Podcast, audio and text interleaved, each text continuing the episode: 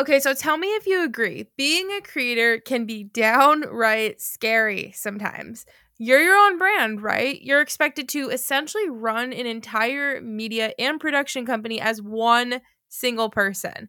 You're the creative director, the photographer, the stylist, makeup artist, retoucher, the one actually executing the content. Plus, you're the face of the entire brand. It's a lot of pressure. Creators are brands, though. You are a brand. There's no denying it. But how do you figure out what your brand actually is? You know, will people even care about you and your brand? How do you consistently come up with content ideas that are true to this brand that you've created? How do you brainstorm concepts for companies that you want to work with that are going to stand out and actually sell them on working with you and your brand? Today's guest, Tom Boyd, tells us about what he calls the creator sprint, that he thinks every creator truly needs to go through when they're struggling to either take that first step in creating an account or are just trying to figure out where they fit in as a brand in this crazy creative industry. In this process, though, he essentially wants us to kind of intern for ourselves. If it sounds confusing, you've got to listen to the rest. As a brand, though, you are a creator. You, as a creator, know the struggle of making your brand clear and appealing to potential brand partners, right? I know that you've sat at your computer and stared at your pitch draft that you've been backspacing and rewriting to a brand multiple times. I mean, trust me, I've been there plenty of times. You want that pitch to be perfect. In this episode, Boyd also teaches us how to look at pitching as a marketer or as a brand. What can you do in your pitch that's going to set you apart as a professional, as a brand, right? Because remember, creators are brands. Are you seeing a trend here? I'm Kristen Bousquet, and I've been a full-time creator over the last 3 years, and I've brought in over $250,000 from sponsored posts and content creation collaborations with brands so far. Social Scoop is the podcast where we teach entrepreneurial influencers to turn their online influence into a profitable, self-sustaining business. Today, we're here with Tom Boyd, aka Bonus Footage. He is a content director and digital strategist who's been in the media world for over 12 years. He believes that, well, creators are brands, so much so that he actually named his podcast, where he shares the stories of storytelling creators who are building audiences online. He saw what it was like to have a creative career from so many different angles after spending a chunk of his life in the music industry. So there's a lot of truth and experience in his content, which is one of the things I love about his content. He decided to pursue social media after seriously realizing he was damn good at creating concepts and marketing ideas. And what a great move that was for him, because he's been able to collaborate and connect with so many huge brands since he started on his social media platforms. Today, we're answering all of the questions that you have about being a brand as a creator. How can you stand out to brands with unique concepts? How can you position yourself in a way that will appeal to your audience and fulfill you? Because that's important. How can you be trusted as a creator and a brand? We're giving you the scoop, my biz BFFs, on this episode of Social Scoop. Hello, my friends, and welcome to episode 24 of Social Scoop Podcast. I am your host, Kristen, and oh my gosh, we have so much news and a really, really great episode ahead of you. So I need to just bust through this news because we need to get it all in before our interview portion of this episode. You guys are going to love it. So I'm diving right in. Ready? First off, partnerships are on Instagram. They are rolling out. So this is actually something that I got myself maybe about a week ago. It was right after I released the last episode. I was like, dang, how did that timing work out? So let me explain to you my experience and what I've understood about this so far. So basically, I knew I had the feature because I got a pop-up on my home feed one day, and it, quote, said, "Get discovered for more brand deals on Instagram." And you could click learn more, which obviously was like, duh, tell me more. And it brought me to the branded content page in settings. So when I was in that branded content page, it allowed me to hit get started, registering for discovery for brand deals on Instagram. So I did that. On that screen, I had to provide my age, gender, and location. I had to allow access to the brands to see my followers. And then these are, in quotes, details about accounts engaged, accounts reached, and impressions. So these are all pieces of data that marketers will be able to access when you agree to this. It told me then how the process will work, and I'm going to read this word for word for you. Brands may see your profile when details about your audience match their criteria for a partner. This includes age range, location, gender, and interests. And then these are all things that they can filter creators by, basically. So it then informs you that partnership messages from eligible brands will go into a new primary tab folder instead of requests. So if you have any inquiries from brands from this whole partnerships platform, they will actually go into a separate primary tab folder all the way up at the top of your DMs from what I could see in the picture.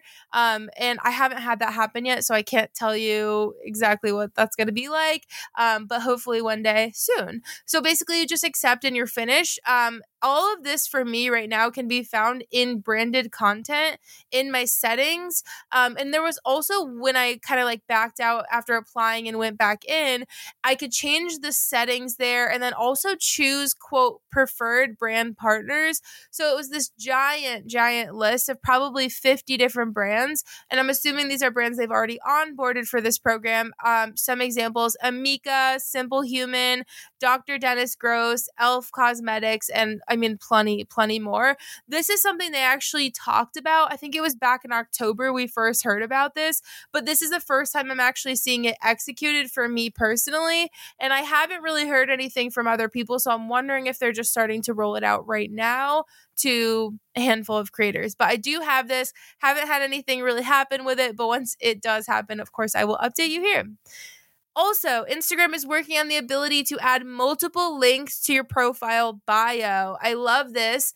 So you will be able to add, as of right now, it shows only two sections for it in the little sample picture that we were shown in this source that I found it from. So I'm not sure if you'll be able to add more than two, but either way, I think it's pretty cool that you'll be able to at least have two links there. You can choose which to, quote, make primary. So I'm not sure if it will be like a kind of a drop-down list situation or how those are going to be ordered. But again, once we actually have it, we'll know. They're just working on it at this point. Also, Instagram has officially announced the ability to create polls in groups. This is kind of a short and sweet one, but I thought it was actually really cool. How many times have you been like planning something with a group of friends and you're like trying to gather answers from everyone? It would be so much easier to just be like, guys, here's a poll, freaking answer it, and then like, let's get this over with, because planning with a bunch of people is always a nightmare. So I can actually see this being really cool. I like this idea. It has not... In my experience, it hasn't actually come out yet, but it seems that it's been officially announced by Instagram, so it's definitely coming. Also, Instagram has been working on the ability to remix photos. You guys remember remixing for Reels? You know, that feature that they released and then, like, not really anyone used it. So basically, remixing is when you can take it right now with Reels, you can kind of side by side, like almost stitch a video like you can on TikTok. And so, you know, this is kind of Instagram's version of that where it'll show both videos side by side. So with in-feed photos, it's a little bit different on kind of like what this feature will allow. So anyone, quote, inspired by what you post can create a Reel that includes your photo and download it as part of the remix. So from what I'm understanding with this remixing photos things, it's basically where they can, other people can pull photos from you and remix them. So maybe they'll pull up a photo and then they're going to talk about it. Oh my gosh, look at what she's wearing, or whatever it is. But it's not like a photo, not like they have to take a photo. Like it will still come out in the form of a reel, which when I first read that is not really what I pictured. So I'm glad that they explained it. This is something at this moment they are just working on. We do not have confirmation on this yet. Also thought this was pretty cool. Andrew actually noticed this on his phone, and he was like all nonchalant. He was just like, oh, look at this. Doesn't it look cool? And I was like, give me that phone. Let me see. He always gets the new features first, and it's always so frustrating to me because he doesn't think they're very exciting. And then I'll be like, Andrew, oh my God, this is so unfair that you have it and I don't. It's so annoying.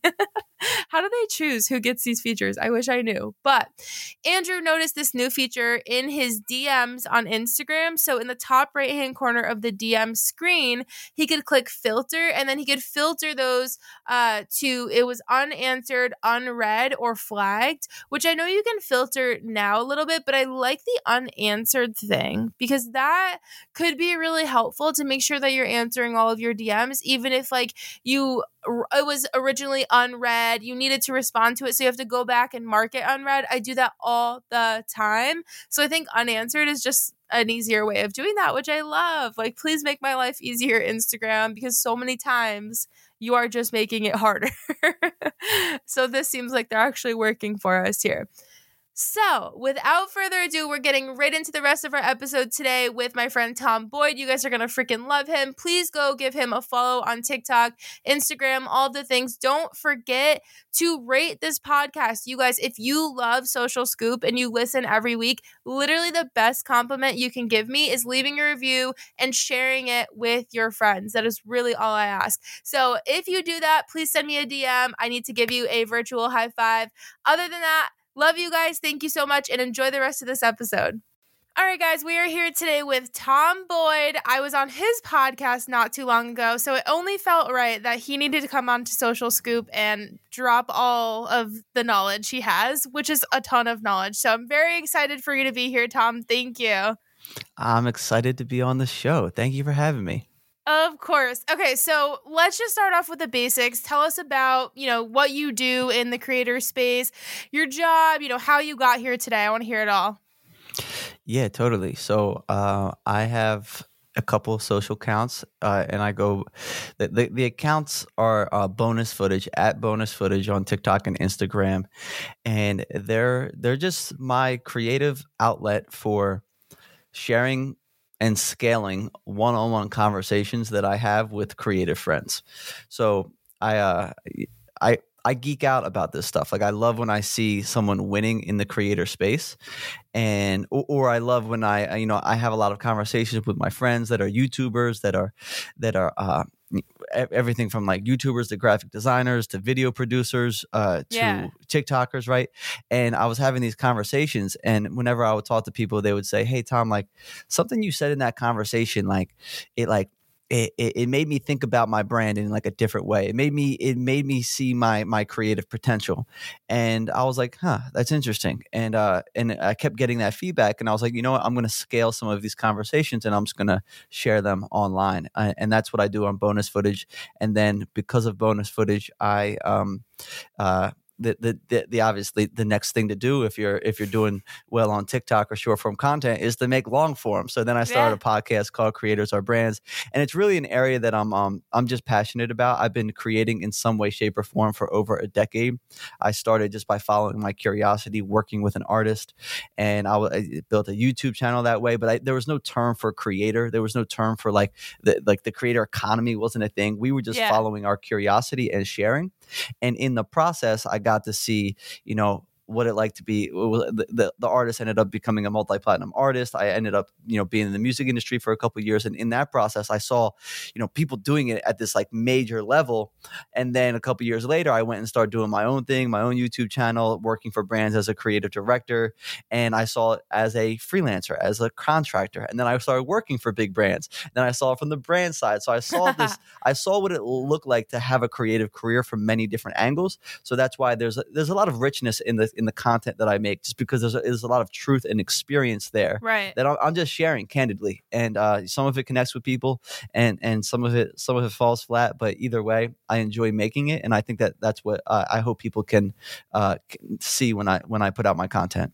Yeah, I mean, I get that from you. Like, I feel like so many different TikTok creators specifically that I watch, they give a lot of really great tips and everything, but I think when people can speak from experience, you just learn so much more and you're able to kind of like put things into perspective a little bit more, which I think is helpful for people to learn.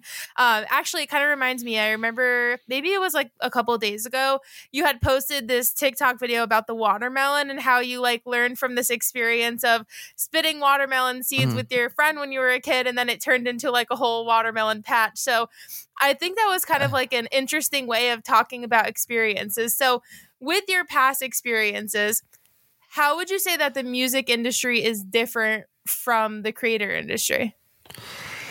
It's, well, right now, it's not that much different. Yeah. So there's a lot of like, so if you look at someone like Nick D, who's crushing it on TikTok, or Russ, who's crushing it on TikTok, I feel like all of them are essentially creators.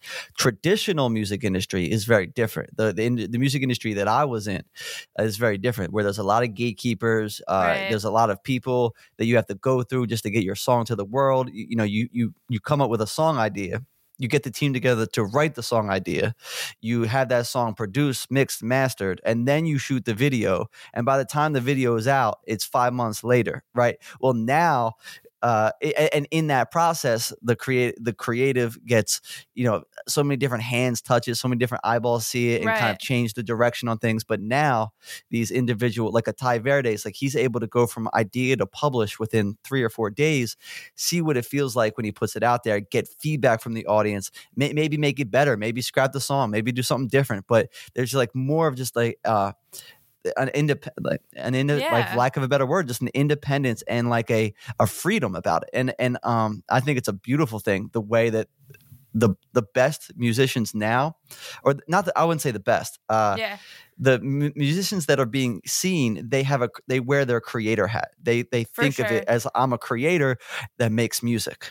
Yeah, that's a really good point. I have nothing to do with the music industry, so I have never really thought about that, but it's interesting how that whole process is really so similar, but there's just like more of an instant gratification, I guess, with content creation. And I think you're right in saying like someone like Russ with that song he just did with the girl, I can't remember her name, where she just did like the verse on it. Brilliant. It's so crazy. And I've literally heard it on the radio 1,000 times since then. It really blew up. And I feel like that happened so organically and like so quick through social media, through content creation. It's really interesting. Yeah. And a lot of what I kind of experienced in the music industry is what, like when people see my content, I think that they can get a sense that there's more there. Like it seems like this guy's like, I don't know if it's just that I care a lot about it, but it's clear that, I'm coming from like experience when I'm talking about certain things. And without even having to say it or name drop. And one of the things about the music industry is like I remember coming into it, and I remember there was like older guys in the industry that were like, yo, dude, this industry sucks. Like just like cynical about it. Yeah. And I'm a super optimistic guy. And I was like, yeah, right. Like your experience was that way. And then you go through it. And then I remember like now, like I'm just like, yo, this industry sucks. And I don't even like that word, but it's like built on the traditional way of it. Right. It's built on like, when there are so many gatekeepers, it's like this whole entire industry is built on like supplicating to these like specific people, and then like this fakeness around getting to those specific people. It used to be the people that labels, now it's at people they put your songs on playlists, right? And it's just like this like needy energy all over the place that then produces a lot of fakeness to like get to where you want to go, where it's like, no, if you approach it like a creator now, like if so this was like 10 years ago when we were doing this, probably 12 years ago now, but the route was the traditional route, right? You had to go through all these people, and now that I'm looking at it, I'm like, there are no gatekeepers. It's up to you. It's totally up to your output, how consistent you stay with it. It's like, we have all the tools, we have all the resources. You can record a pop banger right now in your basement, and with not that much equipment. Like right. It's the truth. Like you could just experiment with a hook, put it on one of these platforms. It ends up blowing up. Then you have more attention on it. Then you reinvest more money into that song. Like there's just it's at arm's length for anyone that really wants it right now.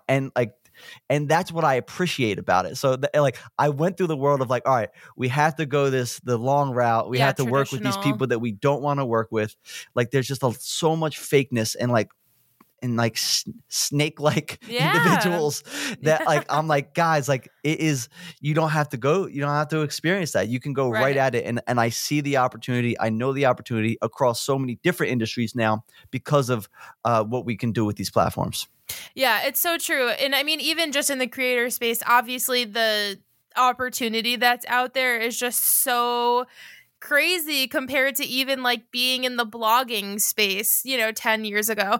I was actually just kind of unrelated, but interesting. I was just watching this video that popped up on my For You page, and it was a video of Gary Vee talking about how there's the great resignation now of everyone who wants to go off and do their own thing because there's all this opportunity. But he also brought up a good point of we were prepared for this great resignation kind of thing, but what we're not prepared for is the I didn't even apply in the first place kind of area where all of these people who are 18 and under are getting out of high school and college and whatever, and they are going to immediately be not even applying for regular jobs. They want to go right into these kind of more... Yeah. I guess flexible different options where they have the ability to kind of create their own business, which is cool, but it's also kind of scary. What does the future look like? Yeah. What was Gary saying about that? I only saw that part of the clip. I have to go find the video about it, but well, yeah, I'm curious. What do you think about it? So I love that, to be honest. I know. I kind of do too. I love it. And here's... I think about this all the time, right? You want me to go on a rant real quick? All right, give it to us. Well, no, it's just so I think someone that I follow made this, and it's how I feel. He was able to conceptualize it a little better than me. He was imagine doing a group coaching course that took 4 years. It cost $100,000, and there was very little guarantee that you would get a return on that investment. That would be really scary. That's what traditional education is. That's a really good point. Wow. And how quickly would people call out that scam if it was someone selling a product online? And I love the digital online course space. Yeah. There are products that I bought online that have not even close got me more of a return on my investment than my college, right?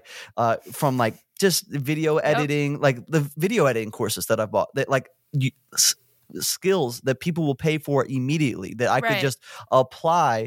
That I've gotten, I've made more than what I made from college from a $100 course. It's a really good point. I honestly, again, I never thought about it that way, but I feel kind of the same. I went to college for advertising and marketing communications, and obviously that's what I do today. So I'm sure that subconsciously, a lot of what I do, I am pulling from what I learned.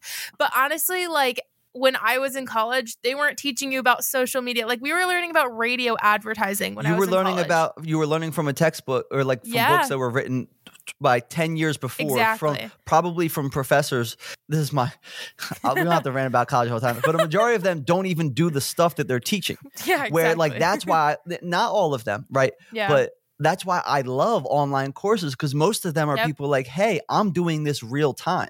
Right, I'm literally doing this right now, and I'm teaching you as I'm doing it. So you're getting this, and that's what marketing is about. It's about hey, what's working now? How are people communicating? It changes so much. It changes so quickly. So it's so hard to get that stuff in class. Now, this is coming from a person. Anyone that's listening to this that's in college, I want you to know that I also had a tremendous experience at college. Oh yeah, 100%. Because of the network that I was able to build. But I do believe that you can get that network in other ways. I think about it, what would I do now? In hindsight, I would probably just got a bartending job, went to a college town to get that experience, try to build online while I had a bartending job, and built my network that way. Because I built my network more when I became like a DJ in the local college town than like actually in class, because then I would meet a lot of people that way.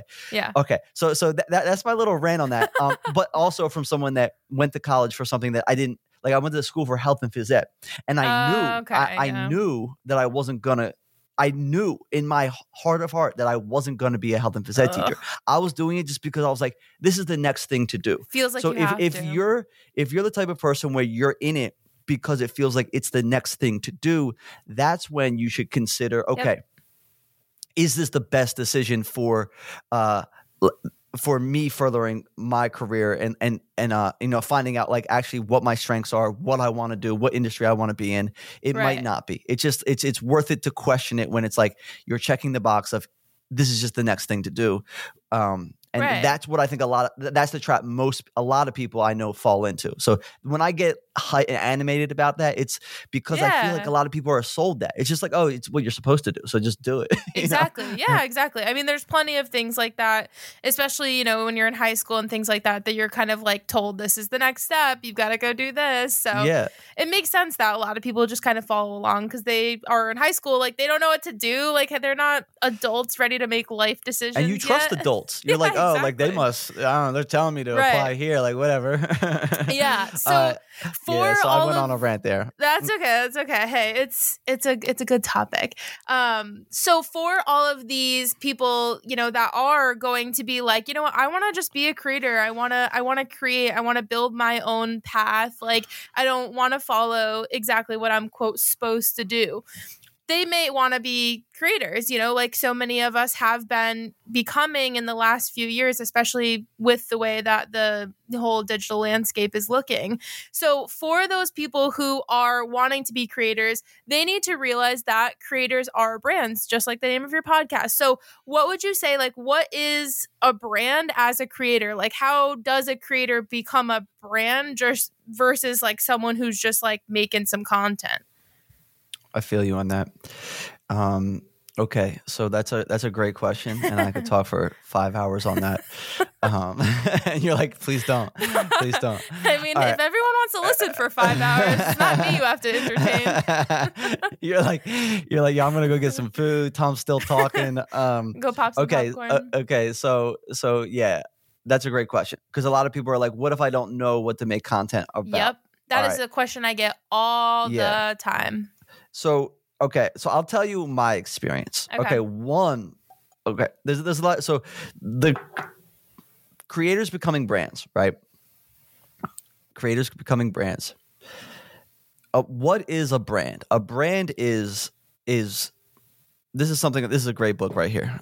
I got this right here. The Brand Therapy book. All right. And I was thinking about, because I was reading that book and I love branding. I love the idea of like someone creating this like feeling that they can package that people have this relationship with. And that's what a brand is.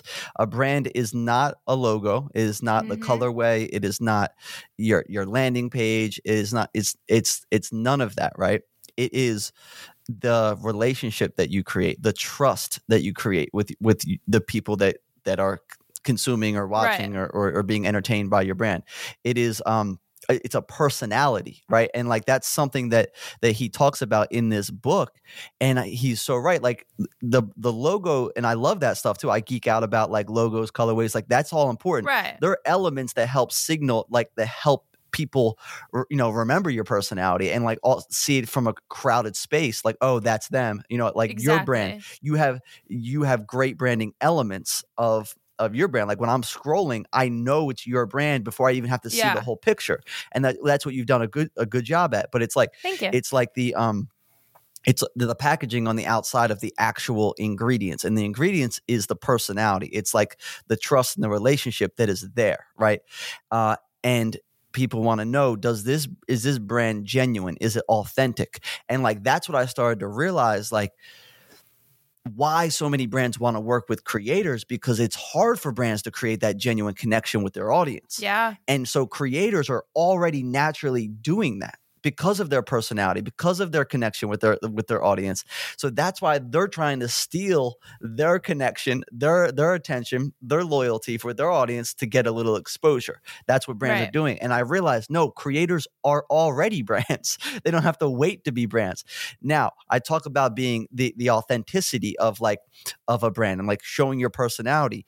If you don't know, if you haven't figured that out yet, it's hard to create content. 100%. So I'll tell you what, I'll tell you sort of what I did, just because I don't know if this is the right way or not. This is what my insecure self did because I didn't know what I wanted to create. I went to school for health and phys ed. I just, I went through a lot of experiences along the way of like exploration, trying to figure out what I cared about and then what my skills were and my strengths were. And when I started, I was working vicariously through someone else, that music artist that I talked about. Yeah. And I was helping him create content, helping him come up with ideas for his videos, for the merch, for the lyrics. But I didn't have my own self-confidence to approach my own ideas and publish them. Like I was so nervous about what the world would think of me. It was easier to hide behind him and put them out through his brand. Right. So that's one way of thinking about it is like, okay, how can I work with someone else to help them do what they're doing? So if someone's listening to you, like maybe it's just like, yo, maybe they don't want to put themselves out right away. Maybe it's like, I'll help Kristen with her brand, or like I'll help them. Maybe I want to, because they're probably graphic designers, bloggers, artists in certain ways. Like start thinking about like one, if you don't have the self-confidence, like I didn't at the beginning, think about who you can align yourself with. That's a good point. And just help bring them value. That's one way of thinking about it. The other way is I would probably do this at the same time. Experiment at the beginning. TikTok is a big playground. It's the perfect place to experiment. And it actually performs better if you're not taking yourself seriously. 100%. Like if you're too polished on that platform. There's some people that pull it off because like that's their expression of their creativity and it's dialed into who they are. But there's other people that are like trying to like, this is something I realized about myself recently. I looked at some of my earlier videos and I was like, the more edited my videos were, the less confident I was about the actual message. So that was something that kind of like made me think about like, even my brand now, where I was just like, I'm covering up for something in these videos. Like I'm trying to do too much. So what I would say is at the beginning, experiment in, I would do a sprint. I would call it a creator sprint where I pick one thing for 90 days. And you can almost the same way that you would go work for someone as an intern. Right? Like that's what you're doing. You're putting yourself in their world to figure out like if you like being in that world. So pick something that is like the most obvious in front of you right now. Like you don't have to know 100%, but the thing that like say you're a soccer player, right? Make a TikTok account just about doing soccer tricks and skills or whatever. Go all in for 90 days. In that 90 day, like blinders on, 90 days. And then after those 90 days, say pick an amount of videos, it's arbitrary, let's say 60 videos over those 90 days, you're going to look at that and something's going to pop up in that process where it's like, I like this style of video and this is what connected with me the most. And the audience didn't connect with those though. But oh, this is the style over here that I really liked. And then you'll start to realize your style of communication. So for me, I like talking to the camera. Yeah. Some people like vlogging over the shoulder. Some people like just artistry where there's no voiceover whatsoever. Like you'll start to figure that out, but pick one thing, go all in on it, blinders on. And then at the end, look at it and take that information and apply it to your next 90 days. Yeah. Your decision might be to delete that account or it might be to double down on a specific style of content within that account. That's a really good point. Yeah. I mean, I think the big challenge with that is that so many people are afraid to take that first step and actually do that sort of challenge, you know, because they're like, oh, well, no one's going to like it. No one's going to care about my soccer videos. Like people are they don't see their own value sometimes and they're afraid to put themselves out there. So I feel like there's so many times where it's just like they're the ones who are stopping themselves from being successful. And again, like, you know, like you said, you go in on 60 videos in a 3-month period, you could literally hit 1 million followers. And then imagine if you had not done that. Like, it's literally, it could be life-changing for you, but so many people get in their own way. I'll give you an example. So when I stopped working with the artist that I was working with, I moved back and I started making my own music group because I had a chip on my shoulder. I was like, I'm gonna make this music thing work myself. Yeah. So I started making this music group where we were making funny songs and shooting music videos for them. And I had all these ideas, right? 4 songs, 4 videos. I was able to see those ideas through, and people enjoyed them. Like, people thought they were funny. But I realized in the process, right? So that was a project. So think about the creator sprint. In my mind, this is where I come up with that idea. That was a creator sprint to me, to make this album, put it out, make a bunch of music videos for it, make people laugh. In the process, I learned that I was not a good musician. I was a better storyteller, right? Yeah. I was better at creative direction, and that's also what I enjoyed to do more. So then I started vlogging, right? Then in the process of vlogging, then brands started saying, "Hey, can you do that for us?" Then I started to see these skill sets that, like, people would actually pay for. But unless I did that first experiment to realize that's what I. There was a clear example of what I didn't want to do, I wouldn't have known the direction that I should be doing. And that's part of that creator sprint. Like, if you find out in 90 days that, like, yo, you don't like that style of content, that's incredible. Amazing, right? Yeah, like, it's great information to have. Yeah. And then you can just start fresh, or you can I think little experiments like that will help reveal to you what you enjoy doing, what your strengths are, what the world resonates with. And then as you get that self-awareness, then you become more confident. And that's where 100%. I'm at right now. Like, I have self-awareness about what I stink at and also what I'm good at, because I put out enough that, like, there's been a signal of people responding, and it's clear, like, oh, this is what people enjoy, and this is where I'm able to show up the truest version of myself. Right. That's where I merge those worlds. Yeah, I think it's an interesting, like, kind of comparison you made before about interning and how it's so similar with, again, putting yourself out there, trying something for a little while, because it kind of is the same. Like, how many times have, you had an internship where you found out, okay, I really don't like this. But, like, if you hadn't done an internship, you could have gotten into a job that you really hated. So I feel like it's kind of the same thing where, like, you have to use those opportunities to sometimes find out what you don't like. And I think that can be just as much of a valuable piece of information as finding what you do like. Because you learn about yourself in the process there for sure. Yeah. And I would like to say something on that too. So I think a lot of people, they create the direction of their career based on a title that sounds good at the family barbecue, right? A title that is that, like, it sounds good when someone else says it, and, like, oh, I feel this, like, my ego feels good when, like, someone says I'm that. Yeah. But that title does not care about how you spend your day. Right. So, like, there's a lot of people with nice titles that sound good at the family barbecue, but they do not enjoy their day to day. They do not. It's not what they actually want to do. They started going that direction because they heard maybe a family member say, oh, Stevie's going to school for this. And, like, he got a job doing that. And then all of a sudden you think, oh, Stevie gets praised for the world for doing that. But guess what?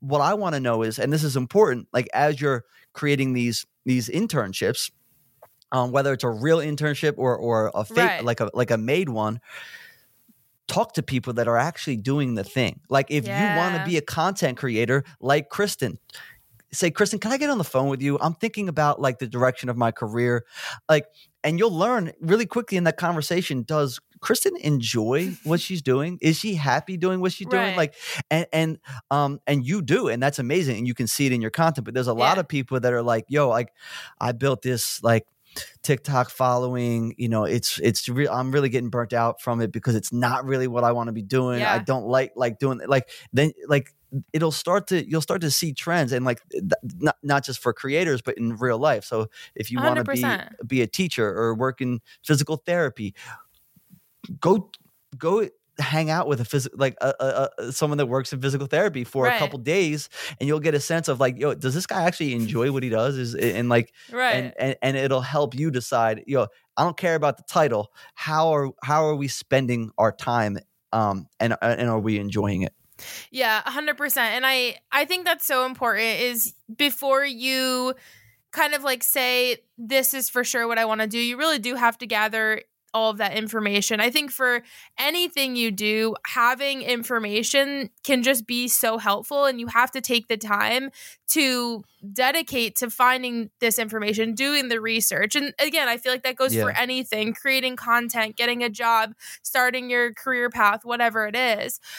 You have to have the information. You have to take the time to do research. Facts. Yeah. So and, what were you going to say? One more thing. I hit you with the one. And one of the biggest ways to get information is just by doing the thing, right? Yeah. So sometimes it's just like, that's why I talk about the 90-day sprint. Like sometimes you just got to do that thing. Like you get enough, have enough conversations. Okay, this is the next best move. You do it. You get your hands dirty. You go in, and then you're like, oh, bet I shouldn't be a musician. And then that's awesome. I'm not going to spend any more time doing that. I'm going to go this way from what I've learned in the process. Oh yeah, 100%. Like I think back to when maybe 7 years ago. What year is it? 2022. I can't do math in my head. I'm like, what year was it? When I was in college. Quick maths. I think it's 7. I think that was correct. So when I was back in college, when I first was a freshman in college, I wanted to be a magazine editor. I had seen all the TV shows, all the movies, and I was like, this is glamorous. This is fun. This is amazing. Great title. Great title. It includes everything that I love. And then I interned at Cosmo, and I hated it. It was like the worst job ever. Everyone was stressed. Everyone was just like, it was a horrible environment. Yo, crazy. And guess what? A lot of those companies, I'm not going to name drop them and like make them look bad, but a lot of the companies that seem like they're a great time from the outside, because of that, there's a high demand to work there. So the company hasn't had to create a great culture for people, because they know there's going to keep getting people because of the brand that they've built that attracts people. So a lot of these companies that like look fun from the outside, they're not that fun to actually work for. Yeah, that is facts. Absolutely. I feel like I can tell you a few different experiences offhand. I could tell you a couple. I'm not gonna name drop anyone. But yeah, that happens. Yeah. That's for sure. So I want to talk a little bit about kind of marketing. That's something that I know that you're very passionate about and you're very, very good at. One thing that I love about your videos is when you go into these kind of like marketing strategies, every time I watch one, I'm just like, how did you think of that? Like, that's such a good idea. So like, again, I'm sure from all of these experiences, you learn like, I'm really good at this. And it's awesome that you're able to like, again, have the self-awareness to say like, I'm damn good at this. I'm going to create a ton of content on it, and you're getting jobs from it. Like things are happening. So when it comes to being a marketer and having that kind of like, I guess it's a different kind of mind that you have to have to have these like creative, unique ideas as a marketer. And I think that creators need to have that kind of like, you know, different marketing mind where they're able to see like, this is how I can sell a product and be creative and kind of like story tell this whole campaign together. So do you feel like creators need to have that kind of marketing mind, or can they get by without it? I think that they can totally get by without it. Okay.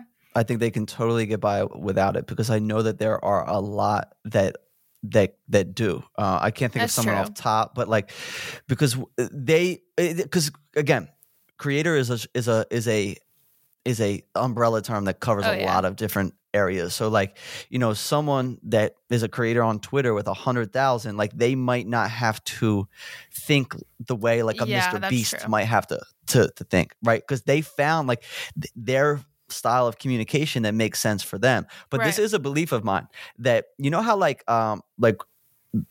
the job in like the 80s and the 90s and even the 2000s for creative people was to go work at ad agencies. Like that was like the most exciting job, right? I believe that most of the people that would have been creative directors at the biggest agencies are now YouTubers, TikTokers. Like their ideas are just being filtered through these specific platforms instead of for these clients on these bigger campaigns. They're just expressing their ideas in a different way. Now, as far as developing like that marketing mind. I think about that sometimes. So like, there's a lot of things. It's funny on these podcasts because like you get to talk about the things you're good at. There's just a lot of things that I'm not good at.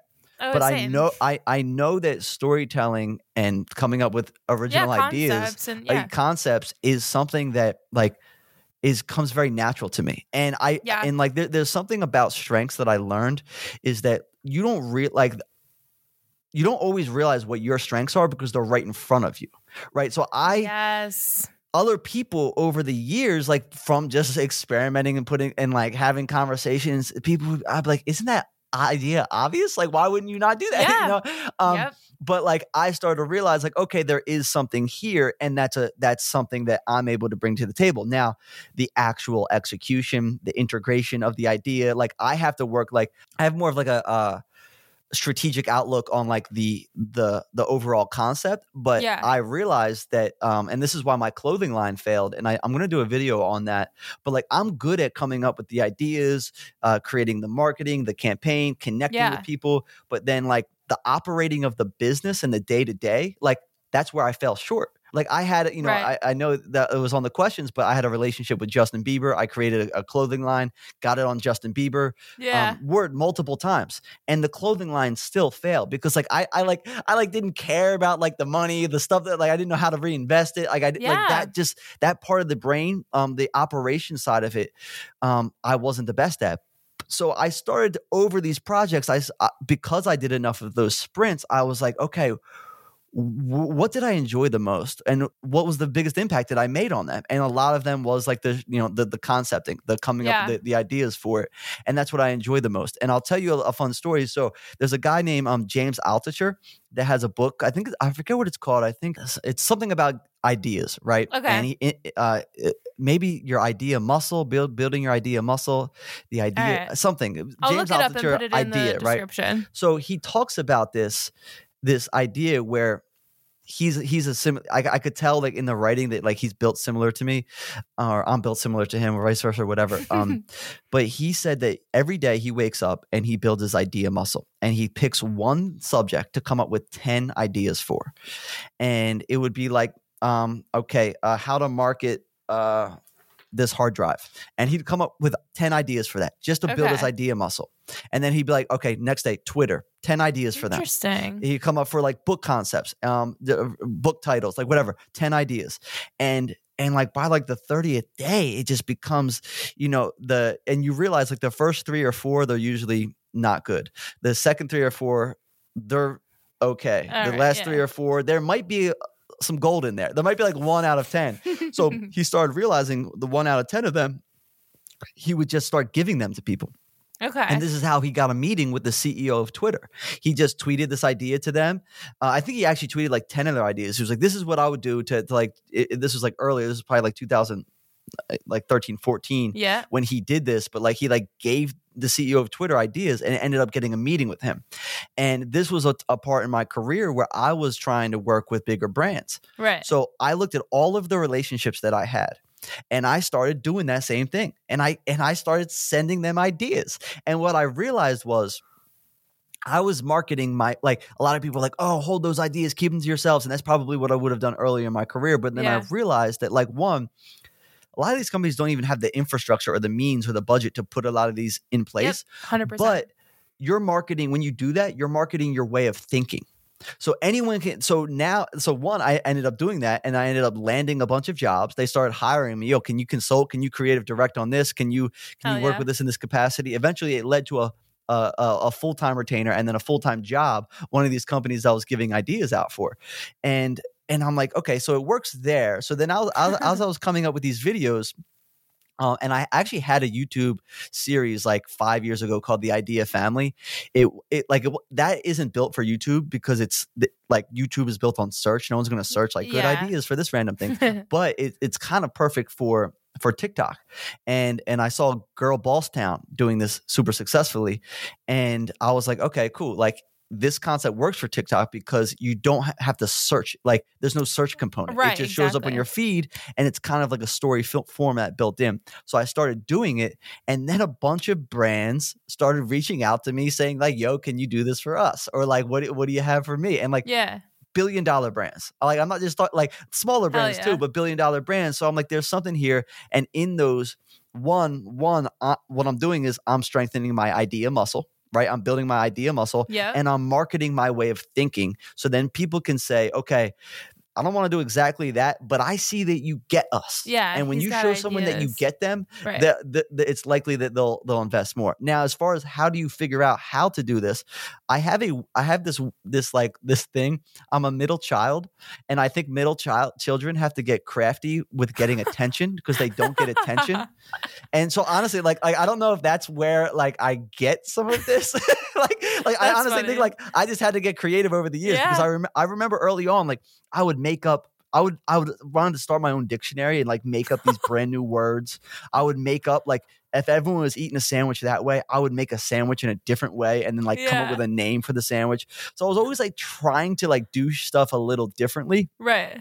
And I think it honestly came from this just like this weird need to be you're like, Mom, Dad, to be seen. Look at my sandwich. That's my theory on that. But that's as far as building the idea, James Altucher, build your idea muscle, pick one thing, come up with 10 ideas a day, do it for 30 days. And coming up with ideas will become more second nature.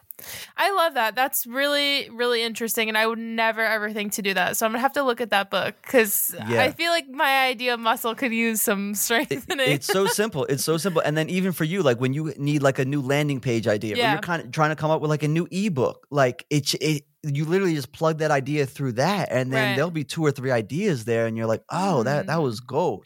And the key is like they don't have to all be good. They just you just gotta get something down on paper. Yeah. I love that. That's a really, really cool idea. And I definitely think that a lot of creators could probably start doing that because sometimes you get into this groove where like you just are, you know, like you're so just in work mode that you're like, okay, just get it out.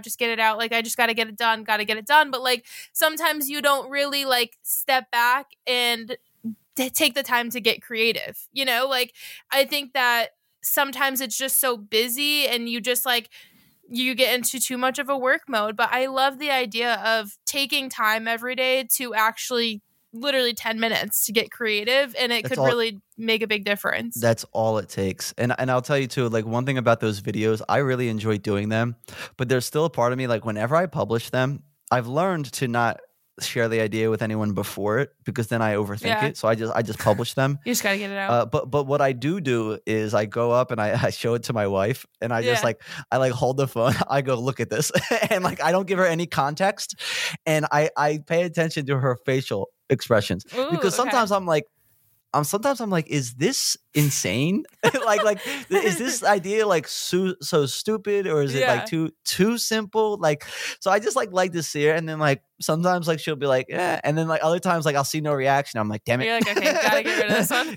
Yeah. That's a good point. That's something that's definitely could be very useful in figuring out if it's like creative genius or just like a little off the rails. Well, I'll tell you the one I posted yesterday or 2 days ago. It was a video that I share content to her and then another close friend. Yeah. And I shared it to him, and he literally responded, "Not my favorite." And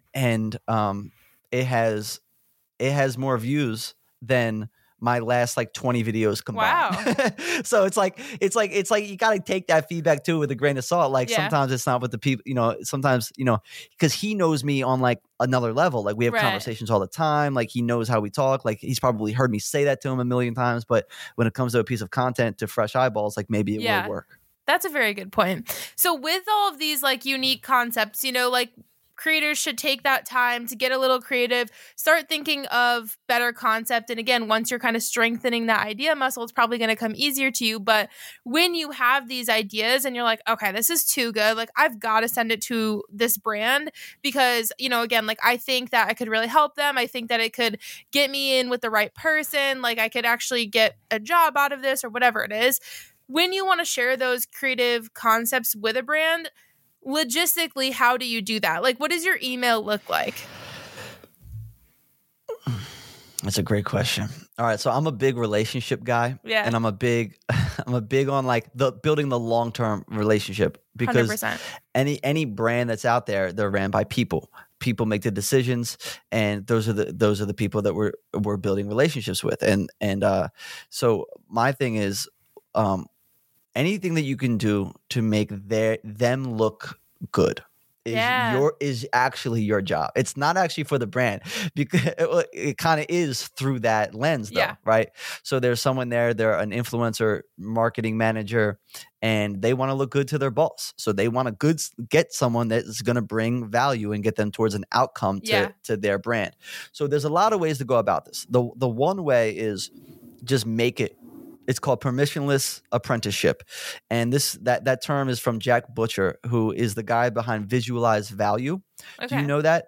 No. So Visualize Value is the Instagram page. You've probably seen it because a lot of people share them. It's like the black and white images. And there's some like marketing philosophy that he shows in these images.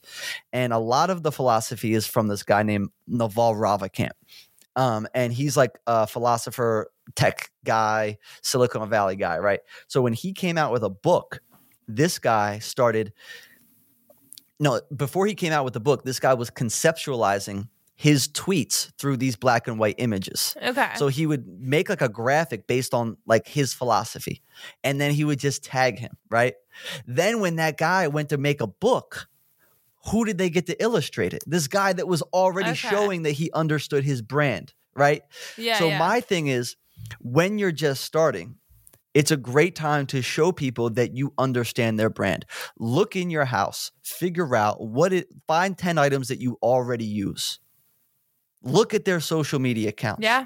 Look at how they talk about themselves. Look at their captions. Go to their websites. Look at their landing pages. Figure out what they're marketing. Right? So it comes back to getting that person a win. You'll see, okay, Airbnb is doing campaigns to Florida trips, like heavy on their landing page. Like, oh, I'm a travel influencer in that space, and I can, I know how to, then you go and you find their email, you go to LinkedIn and you type in Airbnb. That's not a good example. Let's do Abercrombie, because I actually just did this for them. But we also did, I did this for Abercrombie before we connected, is type in Abercrombie, right? Then the company page comes up. Then you click people. Mm-hmm. And then you find the person that has the influencer partnership job. Yeah. It's like influencer partnership or someone in marketing. If they have an influencer partnership role, that's incredible, because then you know they have a budget for it. They have a budget for it, and it's already built in. So then you go to usually and for this particular person, you click the contact, and they have their website, they have their Instagram, they have their socials, they have all this stuff, and you make a Notion doc of all of their names.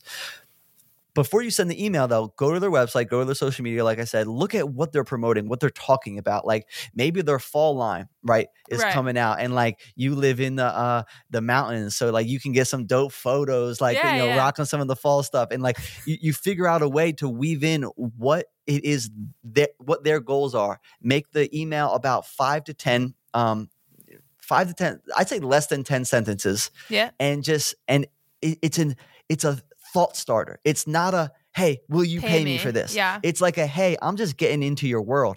And even better, this is why I say the permissionless apprenticeship. Make a video showcasing your favorite hoodies. Before that, post it on TikTok, post it on Instagram, so you can link to that and then say, maybe it's not like a total brand deal, like call out, but like their images are in the video, and they can visualize what it looks like to work with you. They can say, oh, like they totally get our brand. Like they understand our positioning and the audience that we're trying to talk to. So I would say short and sweet, be concise, make it clear about what it is that you do, your unique positioning, if there is any, if it's like, why you care about this industry, what the meaning behind like a collaboration with them. Keep it short and sweet. Yeah. Don't ask for anything. Give no prices in there. Just if you have the video, the example, or if there's another brand that you can just have another example. It doesn't have to be like their exact brand. Just start the conversation there.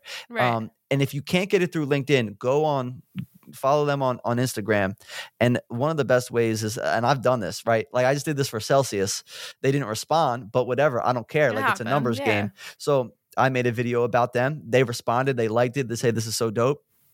Send them a voice note and say, hey, I would love to get in touch with whoever runs your influencer partnerships. If you could send me their email, that would be fantastic. Have a great day.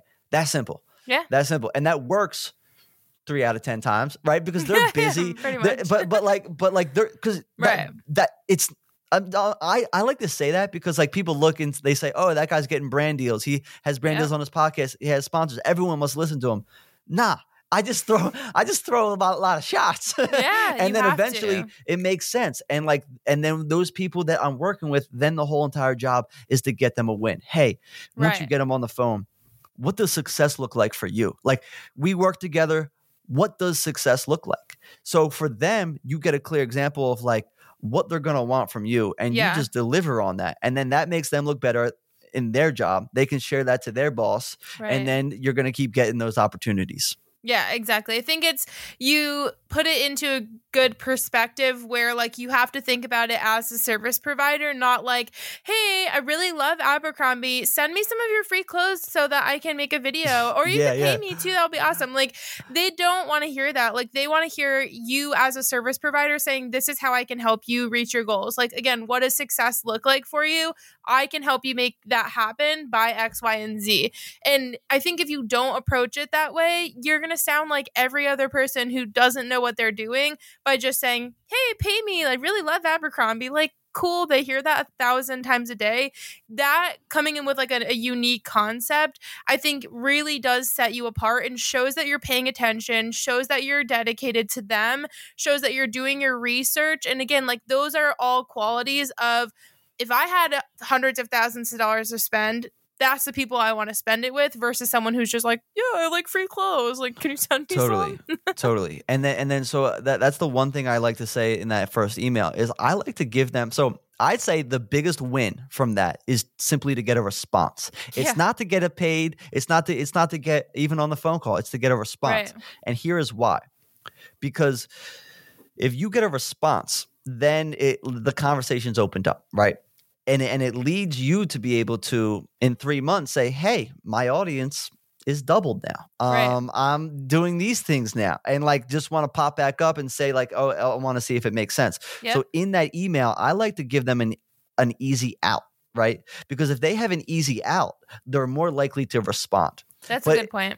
So it's kind of contrarian to people. Like, I'm not trying to make a hard close on that. And like, maybe a lot of people probably say like, yo, don't do that. Like, close it. But for me, it's the relationship play, because this is what I've seen. They're probably in the middle of like a campaign they're already running. They might not even be actively hiring people, but in 3 months, they might have a new budget and it might make perfect sense. So if you get a response from them, so I like to say, hey, if now doesn't make sense for you, totally fine. Keep doing amazing things. Just give them a clear out. Yeah. So then they'll say, hey, yeah, now doesn't make sense. And then you respond and say, cool, keep me in mind for the future. Because this actually worked for my podcast. It didn't make sense when we first connected with them. And then they got a marketing budget to start promoting, sponsoring podcasts. Yeah. And then then they followed up with me. Then my podcast, the audience was building, and it made perfect sense at that time. Right. So I think that's like the goal is to get a response. Yeah. Because the timing probably isn't right. I work at $1 billion brand. I know how this works. Like there's so many times where it's like, all right, people reach out to us and then like it doesn't make sense now, but then something we're promoting in 3 months. You're like, oh, it's person. Like, oh, that one guy that reached out to us. Like we should connect with him. He'll make perfect for this. Yeah. And I think something that a lot of influencers and creators have as an issue with that is that they want instant gratification. Like no one understands that this whole industry is like, you have to be in it for the long haul. Like you have to understand most things aren't going to happen overnight. Growing your page, building a community, making money, you know, like actually building relationships with brands, like that all takes months, if not years. Like, I know. So many people are just like, oh, I sent a brand email and they said no, or they didn't get back to me. And now I never want to pitch again. And I'm just like, but That's not how it works. Like, you have to understand that, like, you're going to hear a lot of no's. You're going to get, you know, a lot of backlash, and then eventually it'll work out. But you have to understand it's most of the time not going to be instant gratification. Totally. I had someone say no to me today. Right. And after I said no to them, they followed up and they said, hey, no, after they said no to me, they followed up and said, hey, we're actually doing this other thing, though, that it's like this creator community thing we're putting together for, like, exclusive people that use our product. I would love to get you involved in that. And I was like, all right, cool. Like, it is the long play. I get it. I want instant gratification too. Yeah, of course. It's it's easier. Sweet. It's but, like, my thing is, if you plant these seeds now, like the watermelon, opportunity will flourish in a couple months when it starts to make sense. And then you just, like, sometimes what I think is, like, okay, cool. Put your attention, like, every time you get a no, put your attention back into making better content, building a better connection with your audience, because that's what it comes down to. Is they're not buying an audience size, they're buying audience trust. Yep. And if, like, anytime you can put your attention back into doing that, like, you'll end up getting paid more in the long run. 100%. 100%. That is a great note to just close this out on. I love that. So quickly, at the end of every episode, I open the floor to my guests to ask me one question. So I just have a feeling you came up with a really good one. So let's hear what you've got. You know, I actually didn't come. I know you sent me the questions, and I didn't come up with a question. So let me think of one right now. I'm gonna think of one. Let me think of one right now. Right. So it's going to be around you. Let's first. I love what you've done with your brand. Thank I think you. It's so important. Your ebook. Please clip this. Your ebook. I've shared your ebook more than any other resource, or any that. Other digital product. It is like the perfect template. It honestly, like, I feel like I know so much more just because of that. It gave me, like, the actual things to. Like, reference points for like how I can position myself and what I can ask for. And I'll tell you, I don't overprice myself, but I definitely price confidently. Yeah. And I think a lot of people, like, I get satisfaction out of that, actually. I think it, like, commands a little bit of respect. But even looking at your ebook, like, it gave me the confidence to like just think about it that way. 100%. Yeah, because it gave me, like, the words to actually articulate, like, why and how I should position my deliverables and the what I'm actually selling to them. Right. Okay. Question for you is, I want to do something around pricing. Right. Okay. I want to do something around pricing that is specific. What is? Can you, without naming names? Oh God. Can you say a price point that someone has charged that you were super proud of, one of your students, that, like, it almost wowed you a little bit, that you were like, ooh, I didn't even know that they could get that much, you know? Like, yes. Yeah. So it was sometime last summer. This was, like, my biggest student win ever. She did a partnership with Hulu, and they reached out to her and everything. So it was like, it was really cool that they were watching her and everything. And she ended up charging like around $7,000 for a very small amount of deliverables. And I was just like, I said, let's just throw it out there. It's Hulu. She wanted to charge like $250. And I was like, sis, nah, we're going to just throw out a crazy number and see what happens. Yeah. And they just immediately accepted it. And we were just like, both like, oh my God, I can't believe that just happened. Holy shit. But even in my own experience, like, I do that a lot. Like, I will always push the boundaries a little bit, especially with bigger brands, because you honestly just never know. First of all, how much money they have to play around with, but also, like, how much they want you. You know, like, if I'm at the top of their list, they're going to pay me what I asked for. Exactly. And they spend a lot of time vetting creators. And that's the one thing I'm realizing, because so many people are coming to me to vet creators. And I'm like, how do you not know? Because they're busy. They have so many fires they're putting out in their day job. Exactly. That once they vet them, they want to work with you. They really want to figure it out. I got one more question. Yeah. Your business, can you break it down percentage-wise where your money comes from? Yeah. So I would say last year versus this year is a little bit different. This year, I would say probably 25% of my income comes from coaching and everything from Social Mate with the ebooks and all that. Yeah. And the other 75% is through influencing. It's interesting because I spend about the same amount of time on both, but just my price tag for influencing work and content creation, things like that, is a lot higher. So I end up doing about the same amount of work as I do for Social Mate, but I make a lot more with the hours that I'm putting in for content creation. Got it. So yeah, last year though, it was different. Like I had almost half the amount of students last year than I do just in this first quarter. So it's been picking up a lot. So I probably did 10% of my income from Social Mate stuff last year versus 90% from content creation. And this year that Social Mate number is definitely bumping up. But again, I would say I'm probably putting the same amount of time into kind of like both categories. Yeah. And do you have a business partner with that? No. So Andrew, I mean, he is like he gets roped into being my business partner. Yeah. But as far as like operating goes, you're doing all the administrative from like the creating to the outline, the curriculum, the coaching. So I actually just this last month, I just hired a VA and she just like in the last month I can't believe how much smaller my to-do list is and how much more time I have to put into creating and again, like thinking of new concepts and pitching and all of that. So I honestly, I think outsourcing is so, so important. And I never was comfortable with it because I am very like much a control freak. I want to see everything that's happening with everything, but I've just tried to give her tasks that don't take any sort of like creativity. It's just like, here, copy and paste this, put that here, you know, like take this stuff from the outline and put it on the presentation of the template that I already made, you know? Yep. So it's more of those like tedious tasks, but honestly, like I cannot recommend that enough. It's been amazing. Amazing. Yeah. I appreciate that. Oh, we were just talking about VAs actually. Yeah. That's, I found a good girl. I'll send you her info. Yeah, that's awesome. That's amazing. I love that you've built that with your business.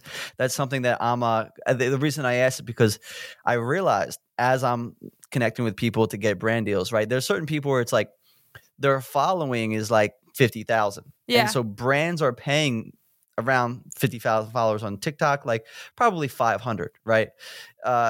You know, you more can negotiate. I hope for what most brands want to pay.